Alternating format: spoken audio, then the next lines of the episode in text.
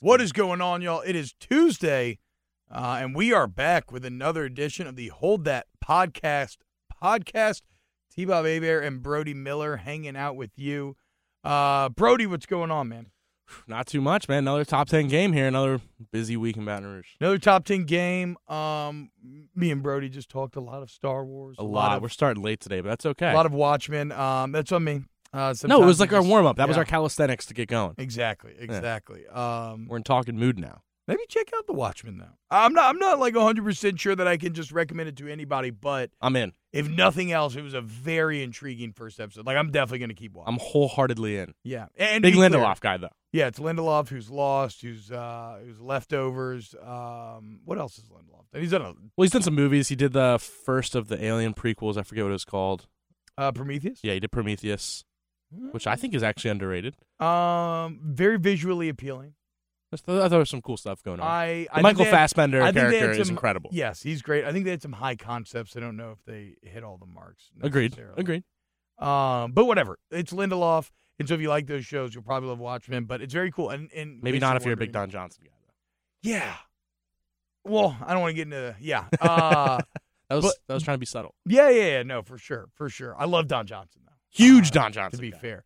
Um, what was I going to say uh, about Watchmen? Oh, in case you're wondering, it is set after the comic book and not the Zack Snyder movie. Though I enjoy both, I think that's the correct choice. So just a little point of reference. Go check it out if you're into that sort of thing. And I thought the new Star Wars trailer was awesome. But it's not what we are here to talk about. We are here to talk about LSU football. Yeah, man.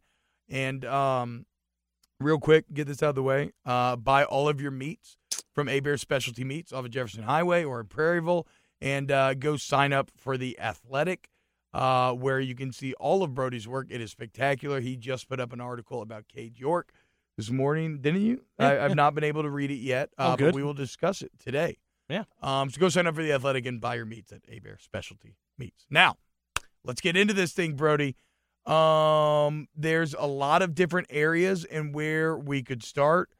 I guess. Um, I want to start talking about LSU's offense last Saturday against Mississippi State. perfect because it's weird. Because a lot of people um are are saying that th- th- this was an off day for LSU's offense. And, And how do you feel about that? I mean, it was, of course, I'm not arguing that. And like Joe Burrow, Joe Burrow would point to just overall sloppiness, and he's not wrong. I mean, yeah, there was he missed some throws low, Chase dropped some passes. There was some weird sloppiness, sure. Blocking didn't look as good as it did against Florida, but I I don't have this on like great authority. I don't have this confirmed or anything like that. But you just look at the stuff LSU did, and I'm sorry, I I really lean toward the belief that they were not they were going really vanilla It was a more conservative game plan. and they were just doing things they would never normally do. Not never, but don't really make sense. Are you talking about some of the Max Protect stuff, or or did you a, a combination that? of, the max protects and the or just maybe not even Max Protect and the right, bunch formations and like running straight into ten man boxes within bunch and not that they never run out of bunch. I don't want to say that, but like they were committing to it. Just I just think they were trying to put a lot of stuff on film to throw off these next two opponents that are and, and, they knew even with this they probably could win this game. That's not a criticism. I think it's probably smart, especially you still won by you were up thirty six seven. Yeah. Like, but I really think I just firmly believe that because then look at it. This like you know they were running these green dog blitzes where they wait and see if the running backs can pass protect and they Yep. would they would attack and they had a ton of success with that. And I think if LSU was really trying to attack, they probably knew right away because they all they said we knew this was coming. They said, yeah, we knew they were going to do these blitzes. We didn't know how much, I guess, but like they all said, yeah, we expected that. yeah. They know, and they even said, yeah, we know that when you do that, the best way to stop that is spread them out. We're going to see if they're in zone and man. We you can't do that, and we, we had success. And eventually they did do that, right? The I mean, second you- it got- yeah, The second it got a little hairy, like they actually had to be like, all right, let's turn it on for a second. They went spread, went two minute drill, and they thri- they scored like three, I want to say three touchdowns in a row. I mean, I just don't think this is. I really think they just kind of went vanilla to not show anything or to mess or to put different things on film, and they were fine. It is it is crazy to think that we live in this era of LSU offensive football where not only can they kind of pick and choose tempos, but they can almost pick and choose styles of play. Yeah. Uh, you even heard Orgeron talking about it Monday where it's like, well, if we need to hold on to the ball a bit more, then we can hold on to the ball a bit more. But if we're rolling and we're just scoring fast and we're just going to roll, we're going to score fast. Like this LSU offense right now is performing at such a high level that um, they're kind of like an amorphous blob. Like there Oh. seems to be no great way to stop them the best way because put of it. their personnel. They it seems like they can adapt to any situation at hand. And your film breakdown does a really good job of highlighting formationally that yeah, at the beginning it was almost all bunch. Like I think it was ninety percent going into that last two minute drive. wow, and, and, then- And, they run it a lot. I want to be very clear. They do run bunch a lot, but Yes. not ninety percent. Like in the half an range. Yeah, yeah. And uh, and yeah, and what that led to was a lot of like ten and eleven man boxes. Um, and and then and then as you said, when they had to kind of hit the gas pedal a little more, and they wanted to have a bit more success, they started spreading them out again, and lo and behold, they end up doing Mm, just had no problem. Yeah. very well. Uh, so so my, my, what is the um. What is that quote? The rumors of my death have been greatly exaggerated. Isn't there something? I don't know that You one. don't know that one? Am I making? I'll trust you. I'm all in on it. Am I making this up? There's something there. Either way, um, the rumors of LSU's offensive struggles, in my opinion, from this game have been greatly exaggerated, and almost specifically in the red zone. Right? Like, By the way, it's a Mark Twain thing. So yeah, uh, oh, it is. Yeah. Okay, there you go. good work, man. You're, Um, you're well. You're a learned man. well, you know, general studies, bro. Like I said, I, I, You know a little bit about everything. I just have a thirst for general knowledge. Um. Which is why I knew the quote, but didn't know it was Twain. Right? I don't, want to go. I don't that go, the perfect summation of what yeah, a general like, studies. I don't want to go too deep I know. I know the clear. quote, not who said it. yeah, let's be clear now. Uh, but but yeah, like so, I had an Alabama buddy who happens to also he's one of my best friends in second grade.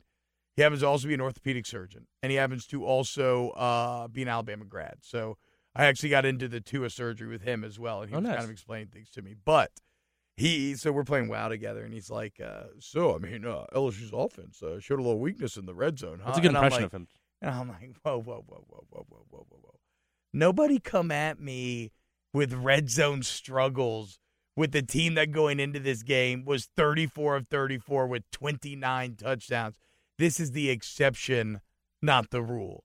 So if you're going to ask me if LSU has a good red zone offense, I'm going to say yes, they have one of the top five red zone offenses in the entire country. I don't care that they kicked three field goals in a row on the road against Mississippi State. Yeah, considering the week before they played the best red zone offense defense in football by a wide margin. Florida's red zone defense was off the Phenomenal. charts, unreal, and they scored at will in the red zone against them. So I just don't think you can really make No. too much of anything offense. I mean, yeah, he's right about like Joe Burrow is right. There was sloppiness. I'm not arguing that, and and I did see a little. You know, the offensive line did get blown up on a defensive line that hasn't even been great this year a few times. So okay, so not, I, am not going to say it played badly. It just wasn't. you know. I, I, I, kind of turned it off honestly when I was rewatching the film. I um I got distracted by something. I never came back to it, but uh, I stopped after LSU made it like thirty six to seven or whatever it was. oh yeah, same. Yeah. And up until that point, I didn't see. I- I, I don't really remember the offensive line getting blown up too bad. I remember one play where Ed Ingram got a bit over his skis, and and even Yeah. talked about that. He's playing a little top heavy right now, a little over aggressive.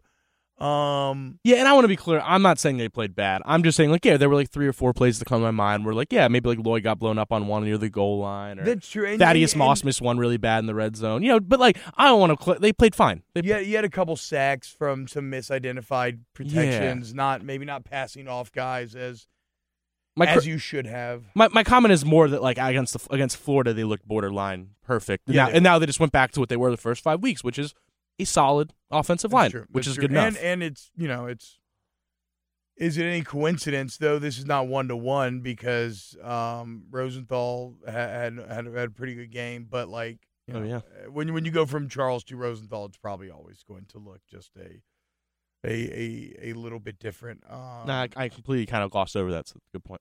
Yeah, I the, the guy that I still am impressed with. I'm I'm impressed with the continued rise of Adrian Magee, and it's weird And- and- because still just like visually, he doesn't look super athletic, but he's playing well. And Ed Ingram's kind of the opposite, where visually Ed Ingram looks like He's so athletic, somebody, like like when he has a good block, you're like, oh shit, like this guy is gonna be it. But then he has other plays where he is over his skis and he is a little aggressive. I actually talked to Lloyd yesterday Yeah. about uh, Magee, and it, it was interesting because in the same way that we've been constantly trying to bench, or I'll speak for myself, the same way that I've been constantly trying to bench Magee, I was constantly trying to bench Cushenberry before last Yeah. season started. And look where he is, and Lloyd is like, yeah, that's you know, it's kind of the same thing with Adrian. I always knew he was going to get to this point, Huh. and, and now Magee's playing very well. Um, he showed a lot of improvement, pass blocking, run blocking, and uh, yeah, you're seeing it pay dividends. Not saying he's perfect, and Yeah. and and and I still love that you have Ed Ingram back, but Magee's improvement through the year has been one of the more impressive players to me. Yeah, I didn't want to pick your brain on that because you and I were pretty vocal the first what four weeks of the season that Yeah. like Adrian Magee. I don't think it's an exaggeration to say he flat out didn't look good. Like he was a clear weakness, and then the second Ed Ingram came back, I mean, he looked like Yeah, I a mean, different player. It's amazing what uh, a little fire under your ass can do. Yeah, I was gonna say that's why I was asking. Yeah, I, like, what do you think the difference is? Do you think it's as simple as that? No, it's it's that, that's probably Because that those things can be a little corny-ish. Yeah, and, yeah, yeah. No, I think that's probably unfair to him because it's not like all of a sudden he was just like, "Oh, I'm going to work hard." yeah. No, I don't think that. The guy was obviously already working his ass off. Uh, sometimes that stuff can be hard to put a thumb on. Okay. Sometimes you're just um, you're just in the zone. Now, to act like Ed Ingram is not a factor, I think is also. Uh, I think that would also be missing the mark. I just don't know if it's as easy as like, oh well, I'm going to work a little extra harder. Yeah. Now I'm great. I think it's almost that is almost a more subconscious level. Like you're just kind of in the back of your mind. Maybe it just ratchets things up a bit. Um, but but but maybe it just started to click, right? Like like when's the last time that Adrian Magee had this much uninterrupted playing time? Because even last year he was constantly in and out. Yep. Right. I mean, because Jason Hines. He was supposed to start a right came for that tackle, job. goes out first half against Yep. Miami, Yep. comes back, then he's like just plug and play at different spots when they're Auburn desperate. got taken out after the first series. Yep. Oh, yeah. Um, and and so maybe it's that simple, right? He got four or five games in a row. You get more and more comfortable. You're older, stronger, and next thing you know, he's starting to play some confidence. And and then so when you have a game like he did against Vanderbilt, I think then he almost started carrying himself in a different way, and then that Huh. doubled down against Florida, and so he to me he looks like a guy who's just in the zone right now. And you hear athletes talk about that, but um, I think I, th- I think it, I think it's real, and and so he's playing very good football. And Orgeron backed that up when I asked about it on yeah, Monday. yeah, it was a great answer Said that it's been one of the more impressive rises that he's seen during the year. So because he's the guy who literally the second Ed Ingram got reinstated, Ed Ingram, I mean Ed Orgeron was not hiding Yes. the fact he's like, yeah, I expected Ingram to start. He Isn't never once hit it, Isn't that- and, he- that's Orgeron unlike him, even- by the way. Orgeron even opened up on that Monday talking He's- about yep. And coaches don't do this normally. I love two answers from Orgeron on Monday. I love that one because I ask the best questions. I have all the best questions with all the best words. Idea guy. And Orgeron um, was like, "Yeah, man, I thought Ingram was going to start, but Adrian Magee keeps playing really well." And I'm like, "Wow, that's really honest. You don't normally get that." The other honest answer I loved, I think Ed Helms asked about buying in. Ed Daniels, Uh, Ed Daniels, what did I not not Ed the Helms. not the star of The Hangover. Daniels, excuse me. Uh, but uh, yeah, that's funny. I've been Uh, wondering why Ed Helms has been around practice lately. It was really weird. yeah, I, I'm so pumped to meet him. Big football guy. No, but but but yeah, no. So Ed Daniels asked him though, when did the team buy into Burrow last year? And and Yeah. when he asked that question, I expected a stock answer. I Yep. expected like, oh well, you know what happened in camp, or, or Joe's been a leader Nope. since day one, and he said the Georgia game. Yep. I did that story in July on you know how Ed and Joe like had to bet on each other to get where they are, and like they were both like pretty much at the crossroads of their careers. So, Yeah. like, and you know I I did the same thing, and he was like, I was it was interesting to hear him give the same answer because he was Mm. fed the Auburn answer, right? It was one of those things where like he was directing him toward saying Auburn. Yes, Ed was yes, and, and that and that's outside looking in. I mean, if it wasn't Miami, Yeah. I thought for sure it would have been Auburn because that's just what you expect. But to hear, yeah, and he said he's like, and even then he was went out of his way to correct me because I thought it was some other time, and he was because I had an example in mind. And he's like, no, it was the Georgia game, and remember the Georgia game was the game where he ran in. I am I wrong to say he ran in three like he had three rushing touchdowns, at least two, uh, I'm not in because there were like two different goal line ones, Yeah, and I yeah. want to say maybe even three, but probably two. And he, and he had some big fourth down uh, conversions. and that was the game where he ran up on the on the stand on the like bleacher or the bench and like was Yeah. beating his chest saying this is my effing house. Yep, yep. yep. So I think that I think there's a validity to that. But anyway, we got I I, I- distracted us because I started. no. It was an interesting thing an- because you're so right that Ed Ed Orgeron's not somebody who is ever going. He's going to play it careful with those positional things most of the time. Yeah. Speaking of the left guard thing, and he's you know he never would normally be like. I think Ed Ingram's going to start, but he when he has a guy though, he loves his guys. Yes. you know, and Ed Ingram all coaches do. Yeah, and for so he was outright surprised. And, and it is interesting because if we really want to like read between the lines and look at all the sound that we've had over this season, it feels to me like Ensminger and Brady or Craig or somebody on the offensive side is the one banging the drum for Magee. Yeah.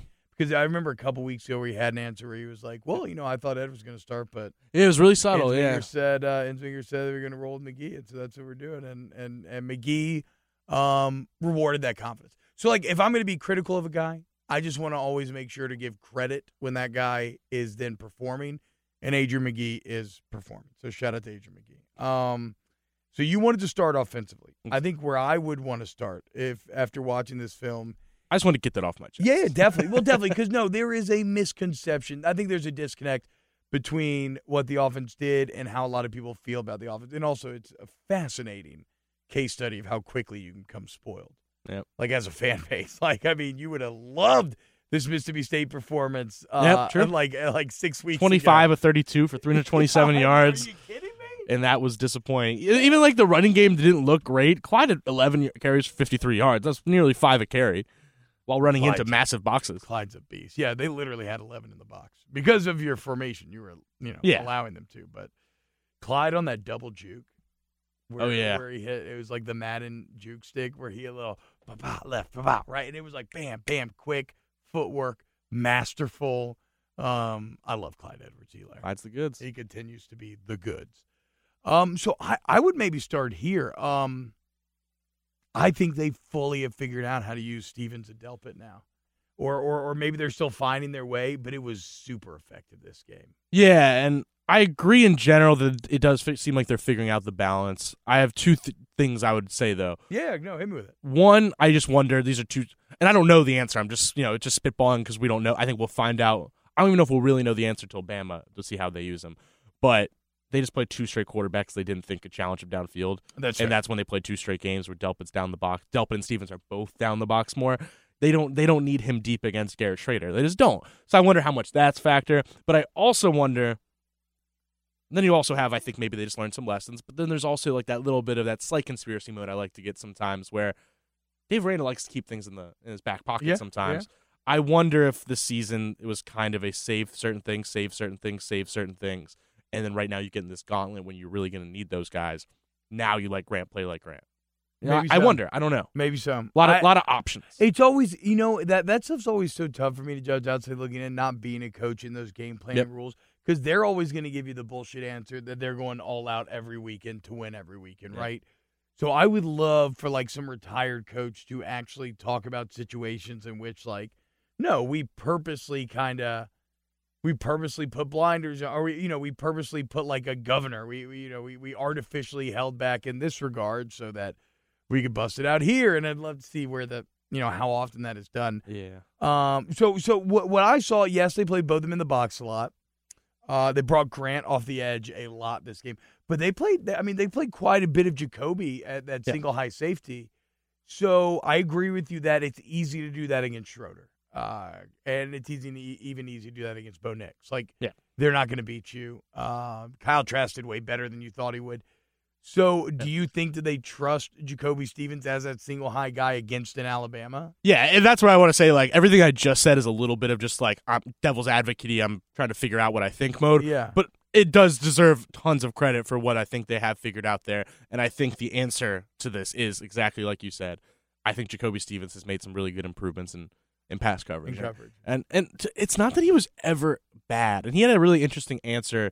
He wasn't great, but he had a really interesting answer Saturday that's like people see me as a you know, he's a 228 pound big dude. He is He's a a- big individual. and it's like I almost wonder if a little bit, and maybe we're just ignorant that maybe it was a little bit of perception and a little bit of you just see this guy who was a linebacker hybrid and you assume, but he did have his mess ups last year, and they and the coaches clearly didn't trust him back there, which speaks more than anything. Yeah. and you know he. Texas beat him up pretty good, in my opinion. I mean, yeah. So I, I, he did. He did. It's something to prove on. But right now, he's got two picks. I have some sports info uh, analytics stats here. Oh. Uh, and this is from who? sports inf, uh, sports info, sports. Yeah, sports info solutions. I apologize Okay. the athletic pays for this, and it's really great stuff. I thought it was your guy. Uh, this is not from your Well, guy. this is from my ed- Jason Starrett, Okay, uh, my editor, who always give a shout out to him. He's incredible. He gathers all these stats for us, but Okay, cool. it's from Sports Info Solutions. And teams are completing seven of fifteen on Owen Stevens as the target, uh, which is always tricky because you never know if it's zone or man or what's going on there. But but I think the more important thing is uh, the yards per attempt on Stevens is 3.9, Okay, so yeah, which is the lowest of any. it's terrible. That's the lowest That means any. the ones that are being completed are a lot of check down type of situations that he is uh, tackling then immediately. he, it's the lowest of any LSU defensive back, even Oh, like wow. even Stingley. So, and and he and he always talks. He's talked a lot about the last three weeks, and he's one of the best people to talk to because he does love getting deep and analytical with He's you. so good at media too. and he was saying, I, he's like, I think teams isolate me a lot and try to take advantage of me, and LSU can probably almost use that. You know, like if that's where you think. I have a story coming Thursday about how teams are trying to beat LSU in the pass game with those two outside corners that you can't beat.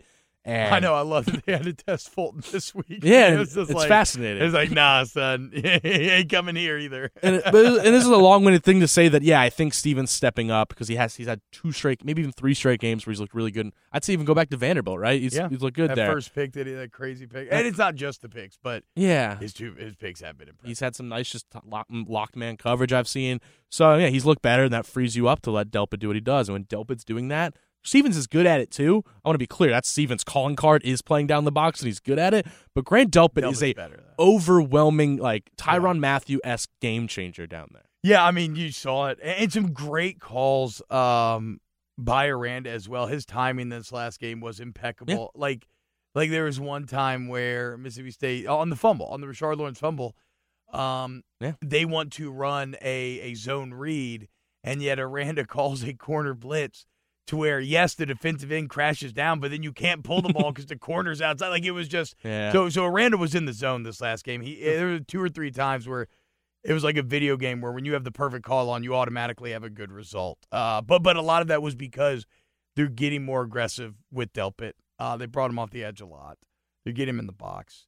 Jacoby Stevens has freed that up. But there were even some looks where they had Stevens and Delpit at too high. And, and so and so this is why I say this is my first takeaway because if Stevens and I guess we'll, we'll learn, but if he really has become that solid coverage guy, he's he's good enough, then all of a sudden both can do both. Yep. Right? So it's really hard to game plan for because that opens up so many different avenues. And and it's it's it's in all sports. If you're one dimensional, you are easier to plan for. And so if Stevens and Delpit can both play coverage, can both play in the box, you can play him too high, you can play single high, you can bring him both in the box and just play man cover zero. Like there is so much shit that you can do with that safety combo. And it feels like finally we're starting to see some of it. So and then the, the other looking forward to where it goes. And then the other piece you have to tack onto that is that, you know, you mentioned cover zero and whatnot. Like, you can't do that if your man coverage isn't as good as LSU's is, and they have two of the best. I don't think it's crazy to say, you know, top two at least, you know, man, you know, outside man cover corner tandems in college football, and Stingley and Fulton right now. So you can't do that if you don't have those guys you can really trust in man. And Kary Vincent, as much criticism he gets, a pretty solid man corner, like slot nickel Yeah. corner. He's not great, but he's good. And so I mean that, that frees everything up. And no, everything you said I think is completely right. And then the only thing I wanted to add is that you know you mentioned that he he, he Aranda was calling such a perfect game, and also goes back to know we are saying about maybe he's he was saving some stuff with Delpit, and Grant Delpit had a comment after the game that's like I forget the exact quote, but it was like like. I, I I love when Coach Aranda gets creative because that's when the genius comes out, Yeah, and he yeah, still, and he said he's like I, I think that's exactly and he said- and he said he's still got a lot of stuff in the bag that we haven't seen yet. Like he's still got a lot he's saving. And Dave Aranda talked. We talked about this I think two weeks ago. Aranda talked to us a le- length in the summer about the growth he's made in terms of learning how to have more adjustments. His thing was he used to be a very base oriented coach coming from Yeah. the Big Ten. We're going to beat you with our fundamentals. And now he he's learned from the Jimbo game and from, from probably from Mullen too that you- definitely give him. you need to have more checks. You need to have more adjustments for what they're doing because they're going to have beaters for everything you're lined up in. So you need to have your own adjustments. So I think now he has a much bigger playbook than he did when he came here year one. And I think you're going to see these next few weeks him actually start to use things that he saved. It's pretty fascinating, man. Um, Nobody fascinates me more than Dave Aranda. I'm always, so, but that and, and and that's where I go back to. Like, I just want to be a fly on the wall because a game like Florida, you have to go all in for a game like Florida, but it kind of doesn't feel like they went all in for a game like Florida. because as you said, and as Jacoby told you, they went heavy zone because they thought they could. They thought they could just chill, play base. That Trask would screw up, they'd be good to go. Now, obviously, it didn't happen, and they adjusted. Great adjustments, but yeah, I do go back to like, ah, can you play What do man you against have Bama? in Store? I don't know. I Can don't you know. play man against Bama? They're they're great at man. You but should have as those good of a rec- chance as anybody else, right? I mean, like I now If I don't know anyone that- could, yeah. see, like if anyone could, LSU should be able to, but Can anyone is Is- uh, is the question. Just those receivers. I mean, as much as we talk about LSU's, Bama's receivers are still probably the best in the country. And if two is healthy, I mean, they know how to. Is there is there a gap there? Well, you know what? I don't. I don't know. Get, I It's don't, I haven't. Yeah. I don't want to get into Alabama yet because we're gonna have so much time to talk about Alabama. Yeah. and we're going to beat that horse to death, rejuvenate it, and then kill its ass again. So we'll leave that for now. Um, yeah. Good call. Um, We can move to. We can move to Auburn. One thing, well, before we get to Auburn, another thing I wanted to highlight. So the safeties played great. Um, I thought the D line rotation looks really damn solid right now. Completely agree. Everybody made plays. Nice to see Michael Divinity back on the edge. He had a really big impact. Tyler Shelvin becomes Did more s- of a problem every week. Did you see the triple team? Yes, yes. The triple team was great. He tweeted it out. It's like not one, not two, but three. Um, because that's dude, Tyler Shelvin one on one right now, and that was a damn good center. Daryl Williams is an NFL player. We had Mike Detillier on NFL Scout before the uh before b- before the game on Eagle Game Day, and the one guy he talked about from Mississippi State was Daryl Williams, He's really good. Yeah. and Tyler Shelvin was bench pressing him into the backfield. Like Tyler Shelvin's a problem. Like that. Uh, that. Uh, the Grant Delpit uh, third and one stuff. Oh Grant Delpit made an incredible play. Grant Delpit Bro, made the go play. watch But Shelvin that Shelvin blew back the center back three yards into the backfield and then set Delpit up for the play. I mean, it's almost like remember last year there was like a two, maybe I'll give I'll give Memphis out three game stretch maybe where Ed Alexander like looked like a game changer in the middle. Yeah. The Georgia game comes to mind. Yes. like two games after that, Ed Alexander looked like a game changer. Tyler Shelvin's looked like, but you can never count on Ed Alexander to do that for a long period of time, whether it be injuries, weight, whatever. Tyler Shelvin's doing it for long stretches of time. And then you also have Apu Ika, who's, you know, he's getting healthier and his, his time's starting to increase a little bit. So now you can keep Shelvin fresh. To go back to everything you're saying on the D line, I mean, Logan and Lawrence are back in the starting rota- rotation. Shelvin looks like a freak. Fehoko had a great TFL. Fehoko had two big plays. Uh, Neil Farrell has, I mean, if you're looking at the whole season, Neil Farrell's, it's him or Shelvin has been the best defensive lineman Yeah. on the team. And he's your seventh guy, sixth guy, probably and then. Justin Thomas is he's they view him as one of their best They- passers. yeah, he, they say he's the best D lineman, right? Of the Of the pass Of the pass rushing interior, D-lineman, Yes, yes. I think they like Thomas's level of play the most right now. So, a lot of credit to Bill Johnson and Ed Orgeron, and also just those injuries. I mean, I always go back to injuries can help in a weird way, man. I yeah, really, no, no, no, I agree. Because sometimes you uh, necessity is the mother of invention, right? yeah, These coaches may not would have not worked as much of a rotation had they not been forced to, and because they were forced to, they were like, oh, you know what? These guys are actually better than we thought.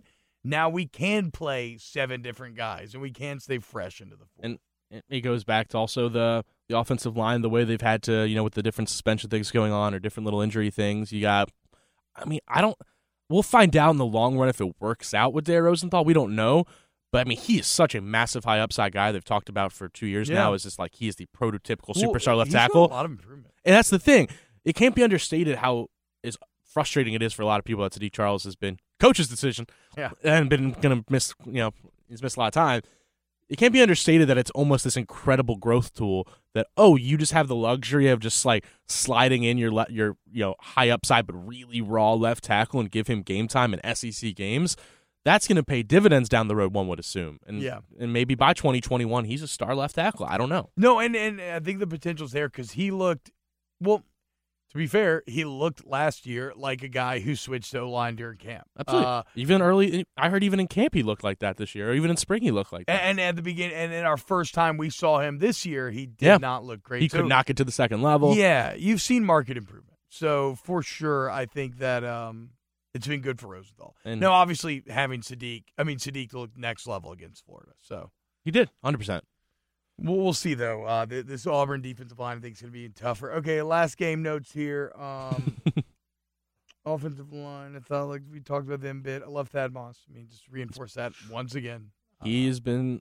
a true tight end, ass kicking blocker. I really am getting annoyed that catcher. I hate that this podcast has turned into so positive. I, I need some negative things to say because it does feel like I'm turning into just a.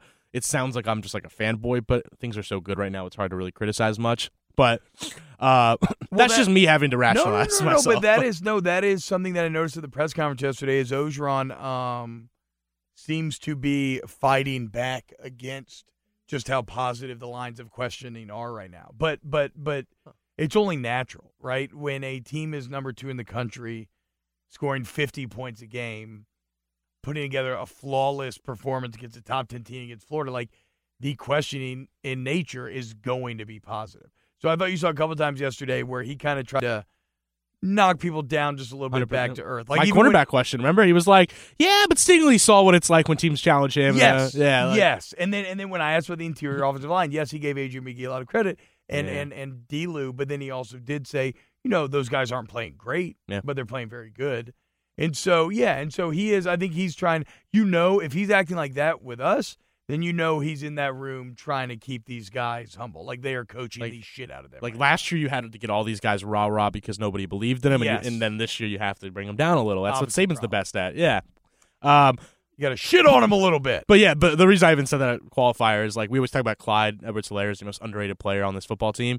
Thad Moss is probably right behind him because he's been a really good blocker, which nobody we talked about it a ton last week, so we don't need to say it anymore. But he's been a great blocker. Had a really good game receiving, which by the way, going back to the vanilla thing, you know what the best example of them being vanilla was? No. They called the same play two plays in a row and got 24 and 22 yards with Thad Moss. The same exact play. That's true. You want to talk yeah. about vanilla? Or I talked to Seth Galina, who does incredible stuff, and he was saying Bro, like, Seth Galina went viral today. Did you see that? I did, and then someone stole it. he broke. Yeah, he broke down a. Uh, Mitch, Mitch Trubisky. Mitch Trubisky is so bad. Seth does great film breakdowns on Twitter, and he broke down Mitch Trubisky just absolutely blowing like the most basic RPO in the game, and uh, it's really bad. But Seth I would pointed feel out to me, terrible if I was a Bears fan and my team drafted traded up to draft Mitchell Trubisky And over traded up- Deshaun Watson and, and Pat Mahomes. I by the way, I hate see, I hate the game of being of using the players that got picked in the spots as proof of how bad a trade is because that's really unfair.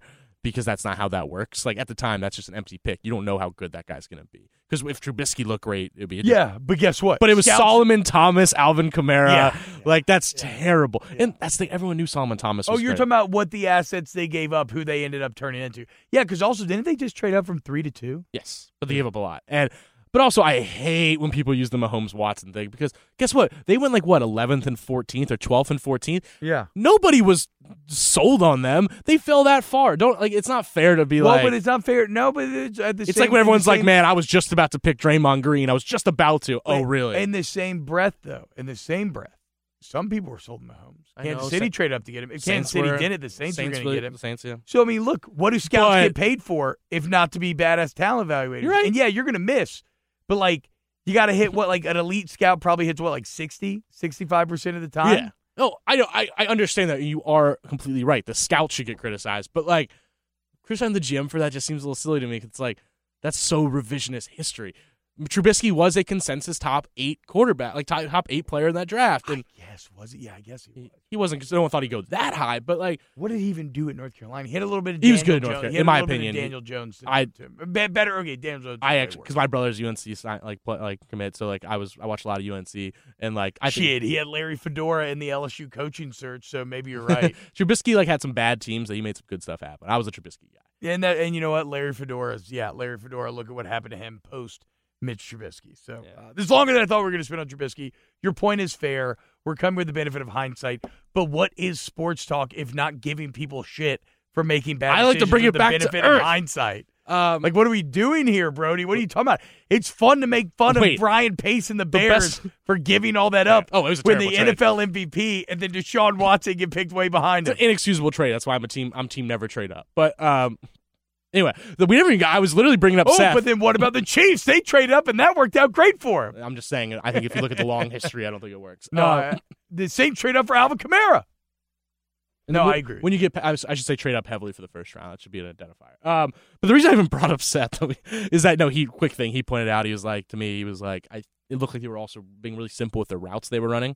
Like in the red zone, they were just sticking to the same things and not really getting creative Yeah. with that. Anyway, that's all I say. Because they knew they could win the one on ones, right? Like they knew that if they, it's it's the Aranda thing. It's the Big Ten mentality. They knew that if they just lined up and kind of ran some basic stuff, that they would be athletic enough to win Yeah. those battles, and they were. My favorite play of the game. Before we move on, the uh, Derrick Dillon touchdown was so freaking nice by Burrow, bro. Scrambling around, And that play shows his growth. Pocket navigation, Yep. keeping the eyes downfield. Shades of the Texas game, throwing off a one foot, like Yep. weird throw, launch angles, and uh, and just dropped it in the basket. Like it's perfect. to hit a full. Derrick Dillon's very fast. Did a full speed Derrick Dillon in stride in this tiny little window in the back of the end zone is absolutely spectacular. No, you're right. That is and that, that play is the best example, the best like quick example of how much Burrow's grown because it's it's the ability, how much better he's got at moving around under pressure. Yeah. He's he's by the way, this is the craziest stat on earth, but I just have to drop it again. Yeah, it's it, so it, hit bonkers. it. Also from Sports Info Solutions, Joe Burrow leads the country in on target percentage when unpressured. Right, ninety two percent. That's insane. He's on target ninety two percent of the time when he's unpressured. Damn. What makes him a ro- an alien is that he also leads the country in under pressure uh, on target percentage. He's like Yeah. eighty two percent when under pressure. Wow. That is frightening. And then you saw, and the other thing he improved most on this offseason was footwork. That footwork moving around that pocket and getting that, that space on the outside and setting to make that throw. I'm not a quarterback guru, but that looked flawless. Yeah. No, it, yeah. I mean, and Joe Burrow's now the leader in the Heisman race. So, um, wow, those, those under pressure numbers are really insane. Like, that's what do you do if you're a defensive coordinator? What do you what do you prioritize? How do you get him? How do you make him feel uncomfortable? Nobody's and that's a perfect setup for Auburn. Yes, because this Auburn defense, uh, would we agree that this is the best defense LSU will face all year? That's a great question because, I mean, I thought Florida was. And and it, it's I- just. I guess the accepted stock line on this from other from just sources or not sources, just from reading journalists who cover the teams is that um that Auburn's front seven is definitely the strongest. Maybe Florida's secondary is better, right? Like like I know that like what Yeah, I've always You heard said best defense, right? Yes, yes. What, what I've always heard is that Auburn's stronger up the middle defensively than Okay. Florida was. That Florida's a bit stronger on the edges. Yeah. And Florida's probably stronger in the secondary, but that Auburn's front seven may be the best in the Yeah. country. And Auburn's front four, I don't think anyone in the country is arguing that's the best front four in college. okay, football. okay, okay. Right? okay. Yeah, I mean, yeah, No, I think we sure. agree on that. I wasn't. I wasn't. No, I'm saying I don't actually have much of an opinion. I, I don't really. I have not watched Auburn yet. 'Cause that- I, am going to dive I mean, it's the Auburn. same one as last year. Where it's Derrick Brown, Marlon Davidson. I'm forgetting guys off the top of my head because I didn't prepare well enough. But I mean, to be fair, the Auburn games that I watched were the Oregon game where they kicked ass Yeah. and they shut down Herbert, Look- and uh, the Florida game where they kicked ass and I mean they brutalized uh, Kyle Trask, and and a lot of times with just four man rushes. and okay, here's some of the Football Outsider stats on the uh, Auburn defensive line, just to give you reference. Uh, on line yards, and line yards is basically a measure of like it gives credit to the offensive line for the first, you know, like three to five yards, and it gives the running back more credit for the later yards. So it's a way of studying like kind of really in the trenches. Auburn is number ten in the country in line yards allowed. Number uh, five in the country in opportunity rate allowed, which is how often you get the yardage you should on a play. Uh, it's number 31 in stuff rate in the country, number 39 in sack rate across the country. And those numbers, but for a, uh, there's not many defensive lines that are that consistently across the top at everything. Pretty much only Wisconsin might be better across the line at everything. Yeah. So I mean, this Auburn defensive line is frightening. It's also not a bad secondary at all, and this is going to be a fun test. So okay, so how do you then? How do you? I'm as as I'm scrolling through Shea Dixon's Twitter looking for this tweet. How do you then reconcile that what you just read with how similar LSU and Auburn's defenses are? Because just from a statistical standpoint, this is where it gets kind of weird. So right now, um, if you look at at at the two defenses, yards per game, this is kind of wild. Yards per game. LSU 319.4, Auburn 319. Plays on the year. LSU 474, Auburn 476. Yeah. Rush yards. LSU 653, Auburn 660. 7-yard difference. Pass yards. LSU 1583, Auburn 1573. Total yards LSU's given up 2,236. Auburn's given up 2,233. I mean, a three yard. So I guess just it- it's wild that this Auburn defense feels or is talked about as so much more dominant, but just from a, a more traditional statistical standpoint, like that picture makes it look like they're very similar. I guess my first response would be I think probably week to week Auburn's face better defenses and better offenses. Okay. Start the season with Oregon, Justin Herbert, which I mean Oregon's offense has been incredible. But that's a good quarterback. Then you go to Tulane, that's a good offense. Then you got Texas A&M, you know that's a better SEC offense than like LSU's lower SEC offense have been. You know what I mean? Uh, Mississippi State both have played, Florida both have played, then Arkansas. I mean, I just think like week to week they might have played slightly better offenses, um, but it's probably I'm, I could be wrong. Um, well, I mean, Oregon's a big one there. Um, then and A&M, A&M's a good offense. Um, yeah, yeah, I don't know. But I don't know. I don't know. The I think the big difference is LSU is better at turnovers, creating havoc. So they, you know, LSU I think is I want to say like top twenty in havoc rate, which is a combination of deflections, tackles for loss, fumbles forced, interceptions, all that. So LSU's pretty good at that. LSU's been cranking up the turnover machine. They have. lately, kind of. Uh, They've had, I believe, s- secretly. yeah, they have. Uh, I think they had seven in about five halves at one point. So Wow. uh, I don't know how if they had any in the second half, but yeah. So, So second half, I mean, everybody knew what was going on. Exactly. game. The writing was on the wall. um, Let's get out of here. I would LSU even taken out Burrow, maybe even a. LSU has one of the best run defenses in the entire country. Yeah. So so that's okay. So but they haven't just- faced a great rushing offense. They have placed, they have faced zero good rushing offenses.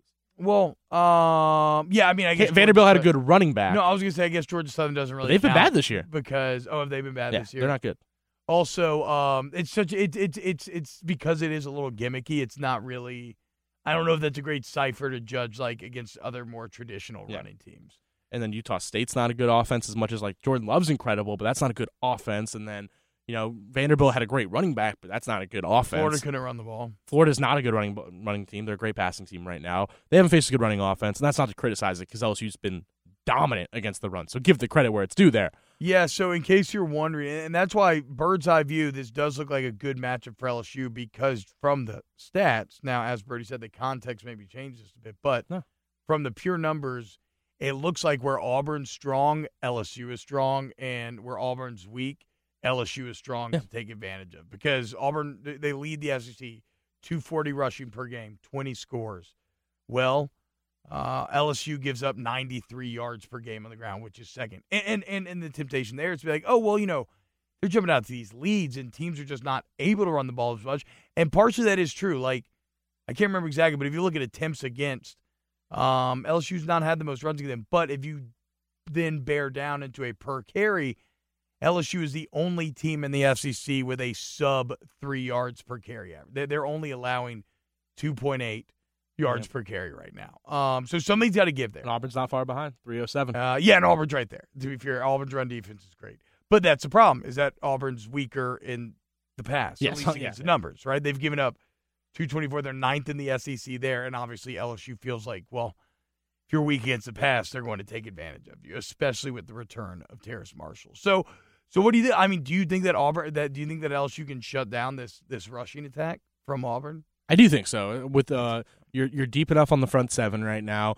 You can you can. I think if you commit to taking away the run, you probably have enough faith in the secondary to you know cause some turnovers and whatnot, even without you know putting big pass numbers back there. I do think they can take advantage of that. I don't know. I think I think that one guy I'm really interested to talk to this week because I love talking to him every week is Cole Cubelic. Yeah, hundred and he has great breakdowns of the what goes on in the trenches. I feel stupid talking to him. and yeah, I know, me too. And he hasn't been that high on Auburn's offensive line this entire year. Which I, now I found he came really around them- interesting. yeah, he came around a bit pre Florida game, and I think he kind of bailed again a little bit after. Well, they haven't been good by most statistics, which is why I was surprised by why Ed Orgeron was like, "This is the best offensive line we faced this year."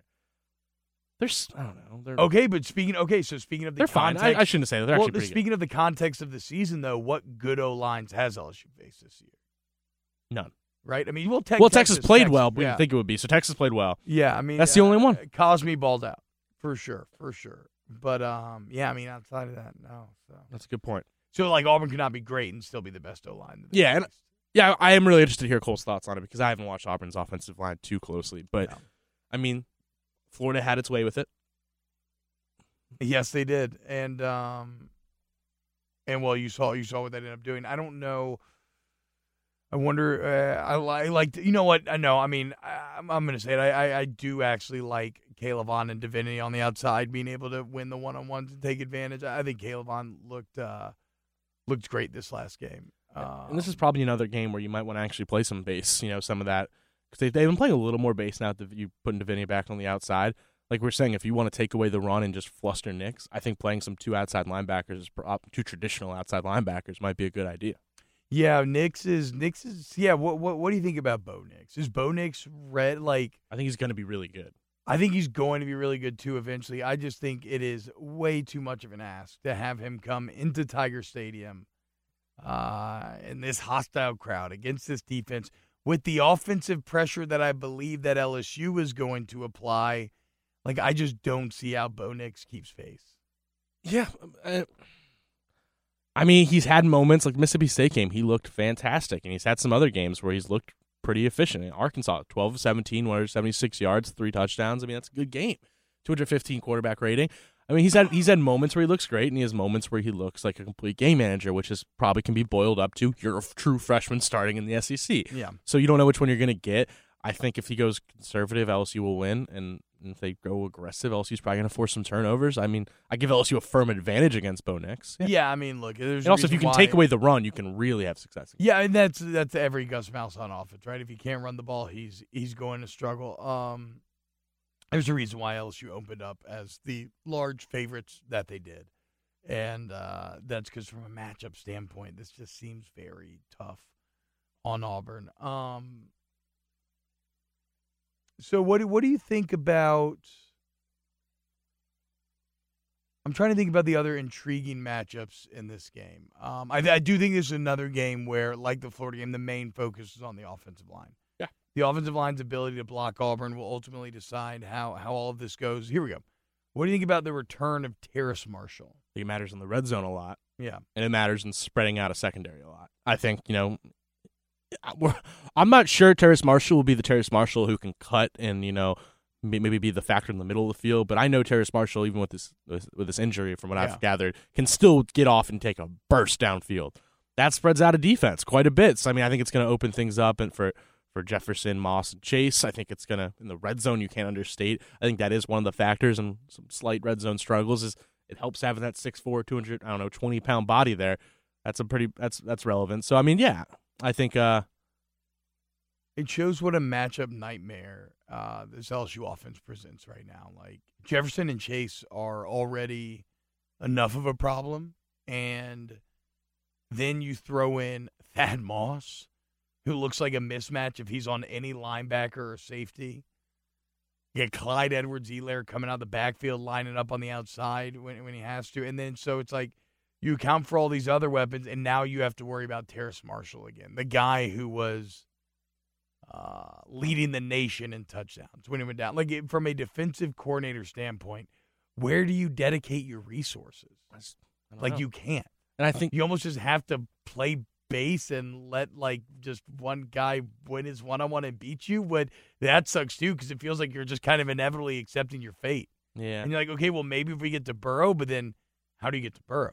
Because if you add guys to the rush, uh, as you said, under pressure, like I'd like to see those numbers specifically. I, I'd like to see Burrow's numbers specifically against the blitz. If you can hit up your your analytics Yeah. guys, because like to me, just watching, it's felt like this year when teams have tried to do that, he has made them pay. So like, okay, you want to hang back and you only want to rush four. Well, he's proven that he's made team pay in that regard too. Like there doesn't seem any any great way to get Burrow off of his game. So you can't commit to guarding any single receiver. This isn't like if I'm game playing for the Saints now, I'm doing everything I can to not let Mike Thomas beat me. Yeah. Now, now to be fair, Sean Payton has still been able to like have Mike Thomas be great, but trying everything I can. Like, okay, you want to shut down Ja'Marr Chase? Well, Justin Jefferson's going to kill you. which they've started doing by the way. Talked to Ja'Marr Chase about it yesterday, and he was like, "I'm yeah, this week was the first time I saw it, but you're starting to see those safeties come down and just double team him." Okay, so bragging him, great, and then so what? You're not, and then so you're gonna you're gonna give safety help there. Well, then who's Yep. got the help for Terrace Marshall? And then who's got the help for Justin Jefferson? Like this offense just presents such a and and obviously maybe this is all just self evident because like duh, they're uh, number one in the country and like everything basically. But but this offense, I just don't know how I would attack them if I was a defensive coordinator. The only way Yeah. I still think And is for your front four to just kick ass and be able to get to Burrow very quickly. and as much as we said Florida can do that, Auburn is the team that can do that. Auburn has just four guys on the defensive line that can do that. You would think. We'll see. Yeah. So I mean, that's the best set. But I think LSU's best move is you gotta because Auburn's going to keep it. Auburn historically, Kevin Steele, he's going to keep it pretty conservative. He's going to beat you with this defensive line. I uh, Justin Ferguson, my colleague at the Athletic, who covers Auburn, does a great job. He um he did say that he uh in his in his breakdown on Sunday about previewing this matchup. You know they do they do like doing those green dog blitzes that Mississippi State did, where they you know if they see Clyde. Yeah. But I think the way you beat Auburn is you go you spread five wide quite often, and you and you make them show if they're doing zone or man because you know because you can't hide it when you do that. And I think that's how you take advantage because now if you have Marshall back, you flat out will be in one on ones and win those battles. Exactly, man. Uh, test their secondary. That's the weakness of their defense.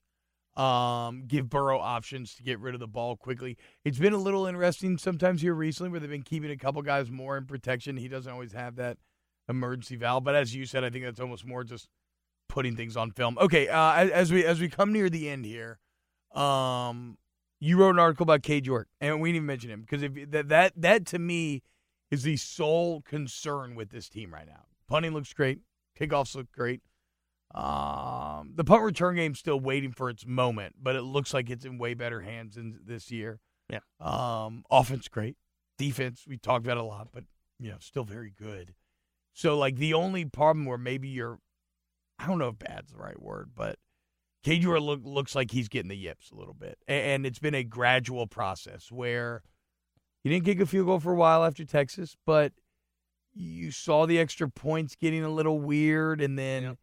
You hear Herbstreit last game against Florida talking about how bad he was in warmups, missing left, and then the game comes and he shanks it left, and then I make jokes about how I wish LSU would stall out in the red zone more to get Cade York practice, and well, lo and behold, it happens, and the kicks just got sketchier as the game went on, ultimately culminating in a missed extra point. So, That's what do you think the situation with Cade York is right now? it's I think it's a really interesting one, and you know I talked to Zach von Rosenberg at length about this yesterday, and he's he's this holder and he's also a punter, so he can both you know he can vouch for Yes. both the mental aspects of some kicking things and also holding for him. And it sounds like by the way Blake Ferguson and von Rosenberg have almost been like his dads because they're two of the oldest guys on the team. Of just like they're really The sexy invested. dad couple. I'm into it.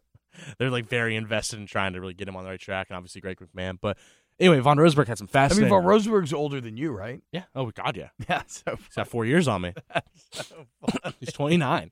oh Um, my God, he's my. he's age. eleven years older than Cade York. Oh my God! So he is his dad. He could be He his could- dad. Yeah, it just depends when he hits pu- puberty, I guess. Yeah. um, but sorry, wow. Yeah. But we talked at Sixth length, grade. and really, he was saying that you know going through the Texas game, everything because so much about kicking. This is what we talked about at length. The number one thing he's got to figure out is his process, and that's what Cole Tracy was a master at. He had a perfect He's a process. robot. He had down to a T. All the great kickers do. Justin Tucker's the one the best at it, and you see Justin Tucker throw a fit when he doesn't get his t- like when he doesn't get to do everything he wants to do when he goes the kick. So yeah. and he was saying everything going up to the Texas game was perfect. And then something happened. Maybe he, and Von Rosenberg wasn't sure what happened. Maybe it was a practice thing. Maybe it was some different Mm. situations thrown his way. But something got a little weird, and he got out of his process. And then, then you're trying to figure out your process, and maybe that makes it even harder because now you're trying to play with it. Now you get in your head more. And you know, one person said to me off the record, uh, well, not he said anonymously, I should say that uh, that you know he was saying a lot of it's just maturation. You know, and they pointed out that one person said Cole Tracy came to LSU as a fifth year product. Yeah. No. No. But guess what? Cole Tracy had his freshman and sophomore years where he missed a lot of kicks to get the, he had got that out of his system Yeah. and learned. And you know, you look at Cole Tracy's sophomore year, really his third year because he was a redshirt. He he missed. He was 19 of 29. He was under. Oh wow. He was under 66. He was under two thirds. Like wow. and he, he you have to learn those things. He was saying, I think he's like like the person said, I don't think Cade York's immature at all. You just have to learn those things. But it is a problem, and you can't ignore that just because I think he'll be fine in the long run.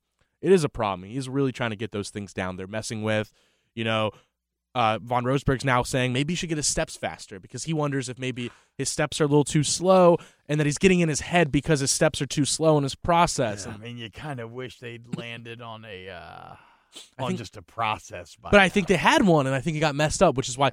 And I think the best line in that story is about Von Rosenberg saying, "It is a fickle." I for, for- actually, I forget the line, but he's like, "It's a fickle thing." Yeah. Like, it is just a strange. That's what it is. A strange, fickle thing, and it can just get messed up. And if you have one little thing off before you get that plant foot down, you are ruined. And I think that's what's going on here. They're experimenting with. Uh, Blake Ferguson is big on telling the guys to have what he calls kicker thoughts, I think, or kicking thoughts, which is like a, a positive How did Blake Ferguson learn this? He's like the ultimate deep snapper. Did he go to like? He's been around a long I was like, time. did he go to like kicking psychology school? Like, like so. well, he probably got it from like his brother or from Yeah, so Cole. what are- what are also, I think Cole. I think he might have got it from Cole. That's true. But it's basically just like a positive thought you have right before you you know go through the kick. So it might be you know, happy, like it might be a crowd cheering. Wow. So it's the literal It's a Happy Gilmore technique. which is hilarious because I have a I have a quote from my profile of York in August where him and his dad would watch Happy Gilmore and say, "You got to find your happy place," and I then mean, literally this happens. I'm like, you kidding? But and the best part was Zach von Rosenberg. He did tell me privately, but he wouldn't say what his uh his kicking thought is. But he said he did not want it disclosed. I'll tell you off air. But Oh man. I, okay, I'm excited to hear what. Uh, But you had to say. anyway, so the point is they're just doing a lot of finicking right now to get his process right. And before, I'll turn to you, but the last thing I'll say is no, no. in the grand No, scheme you of things- you continue. You you're you wrote the article. in the grand scheme of things, it isn't that bad. You know, he's 43 of 45 on PATs. Two PATs, no matter what, are mad are bad, and anyone will get really mad at you for that. And that's he is at the bottom of near the like I think he's a hundredth in percentage. But at the same time, LSU's fourth in the country in touchdowns. So like he's He taking more. more opportunity. yeah, I'm not defend. I'm just playing devil's advocate there. And then he's 10 of 12 on field goals, which isn't great, but it's that's not bad at all. No, no, no. but it's the way it's looked, It's which the is your content. point. Yeah, it's Yeah. the context And it's- of him like banking the one in. And it's all been the past four or five weeks. Yeah. So it's well, and and that's the thing. It's not that his body of work is bad. It's uh, like a stock market. It's where's it trending, right? And and stock started super high, selling like crazy out the gate. This kid's great. Uh, buy now. He's got. I mean, you're never gonna even worry about Cole Tracy. You're moving right on, and it's almost been this reality check of like, oh, it's just not that easy, and the stocks have been dipping a little bit. But yeah. I'm not selling. I'm gonna sit on my No, stock. yeah. I'm gonna Hey, wait now price this is the worst time to up. sell. Yeah, Yeah. exactly. And then um, and then Orgeron, I thought it was very smart that Orgeron uh backed him, backed him because I mean a lot of people are trying to position him. You know, are you looking at anybody else? You doing this? You have to be very careful with kicker psychology. Yeah. And Yeah, that was a really interesting answer. and you got you got to roll with your guy. You, you can't you can't be bailing right now, especially if you think he is your best option long term. It's not really a position where you can kind of go with the hot hand and then go back to the other guy. Like if you bench Cade York, I I almost feel like there's not exaggeration. You could almost risk doing permanent damage to his psyche and to his confidence. So for And better for worse, you're rolling with Cade York. yeah, and I, I did I did find that answer really interesting that, you know, he brought that up and he said like I am going to be really hard on him and I'm going to hold him accountable and he needs to show me what's going wrong. And I asked John York, his uh, Cade's dad, about that. And he was like, "That's what I want." He's like, "I he's like, I will go to, I will fight for my son any day, but at the same time, I am gonna hold my kid accountable." And he's Yeah. like, and he's like, "I want him to do that." So, and he said, "Oh, and McMahon have been incredible with Cade." So, yeah, And if anybody's seen it through the years, Greg McMahon has seen it. you've I seen mean, it all. The man has been in the game forever. So uh, that's the one thing that LSU's got to watch out for really going forward right now. It looks like the, the, the biggest weakness. And um, and I guess also a sign of the time that a guy who's 10 to 12 on the year could be viewed as the One biggest weakness. on- It is on the bizarre, what blessed times we live in. Brody Miller. Um, all right, so final predictions. As I, I know that neither of us has our full Auburn opinions fully fleshed out this early in the week, but do you have a feeling on how this weekend's game goes? I would just be really, I, I, I'd be really surprised if LSU lost this game. Yeah. Um, I go LSU by 17. Yeah, I'm right there with you, man. Lockstep. It's just it's the same thing as the Florida game. Um, But at least Florida, I totally could have seen a scenario. I could have very much seen scenarios where they caused some turnovers, caused some issues, caused some havoc. Dan Mullen did what he did. I guess it's fair because Florida was so strong on the edge. Um, just can't see. And it. with like guys like C.J. Henderson and stuff, you thought, okay, maybe those are the guys that can like. Now they didn't at all, but maybe they could bring the receiver. Like Florida from a matchup Yeah, true, standpoint, yeah. yes. You you thought that Florida maybe could stop the LSU. and that was without offense. Terrace Marshall. And s- exactly right. So when that doesn't happen, then who are we to sit here and say that Auburn's going to be able to stop? You- like I know Auburn's defense is good, but when push comes to shove, I would be a fool not to give LSU's offense the benefit of the doubt. I mean, you go down it, and you brought this up earlier, but all right, Auburn's passing game. I give LSU the advantage there against Bo Nix. Yeah. Auburn's run game. They'll get theirs, but LSU's run game is pretty great. I think they'll keep it under control. They don't expect Auburn to Yeah. move at will. LSU's passing game. I give LSU the advantage there. Yeah. Um, uh, by the way, I give Auburn advantage in a pass rush versus the offensive line category, sure, but then the the whole picture, I think Burrow will get Burrow can handle Even that. that though is interesting though.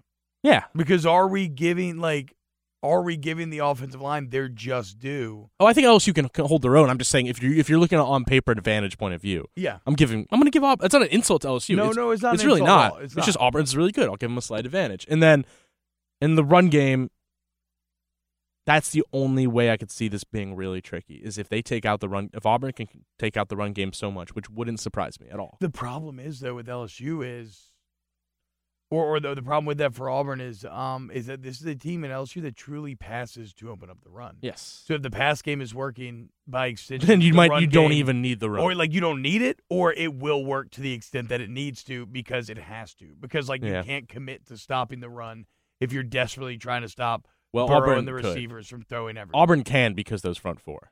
Okay, that's what you're saying. But still, no. The point stands that LSU might not even need to run. You know, like yeah. So. I think LSU wins this one by like 17. What about you? yeah, I'm right there with you. I think there's a reason why Vegas opened where it is. Plus, But it's um, moving down, man. That's weird. Let's not. It's uh, moved down from as high as minus 12 and a half to 10 at some books. Okay, yeah. Look, I mean, And Pinnacle's the one who's down at 10. Pinnacle is known as like the sharpest sports book. They're the most in tune with. You know, I mean, they're usually the most trust. I guess the interesting thing will be to see whether or not it rubber bands back because the day of LSU rubber banded pretty hard on Florida back up. Uh, Yeah, you'll probably you'll see some buyback. Yeah, but like about like half a point or a point. So, um, I guess the one thing to me too, you can't put a number on this, but Bo Nix coming into that environment, it's going to be brutal. It's just going to be brutal. It's going to be so loud. I know he played in the swamp and he played in the big game in the opener, but quite frankly, he looked bad in both those games. 100. percent And so, like, I mean, he's probably going to look bad again in this one. Yeah. if I had to guess. Couldn't agree more. Yeah. All right. That'll do it for this week's Hold That Podcast podcast. Go to Man, go to I- A Bear Specialty Yeah, Meats. that's right. Oh, that was my first time doing that specifically on Jefferson on Jefferson. That's what I was. and in Prairieville. Man, I'm kind of tired today. It's coffee. Where are you gonna go? I had some coffee. I got to go break down film for a room full of business people. What? I don't know. I don't know. I uh, got sucked into filling in for Gordy on something. So You're breaking out film for business people? Yeah, it's some lunch that they do where Gordy breaks down film for them, but he's out today, so they're bringing me in. Damn, I want to go to this. Uh, do you want to come? Feel free. I mean, I don't. Yeah, exactly. As you shake your head, no, yeah, I don't want to go at all. Yeah. But let's do it. Sign up for the Athletic, athletic.com. If you like sports talk, sports writing, sports coverage, without ads, with very talented writers, the Athletic is for you. All right, everybody have a great day, and we'll see you on the other side of this Auburn game. Hold that. In which we'll be talking about Bama for the next two weeks. HTPP. Oh, I'm not ready for it. Go Tigers.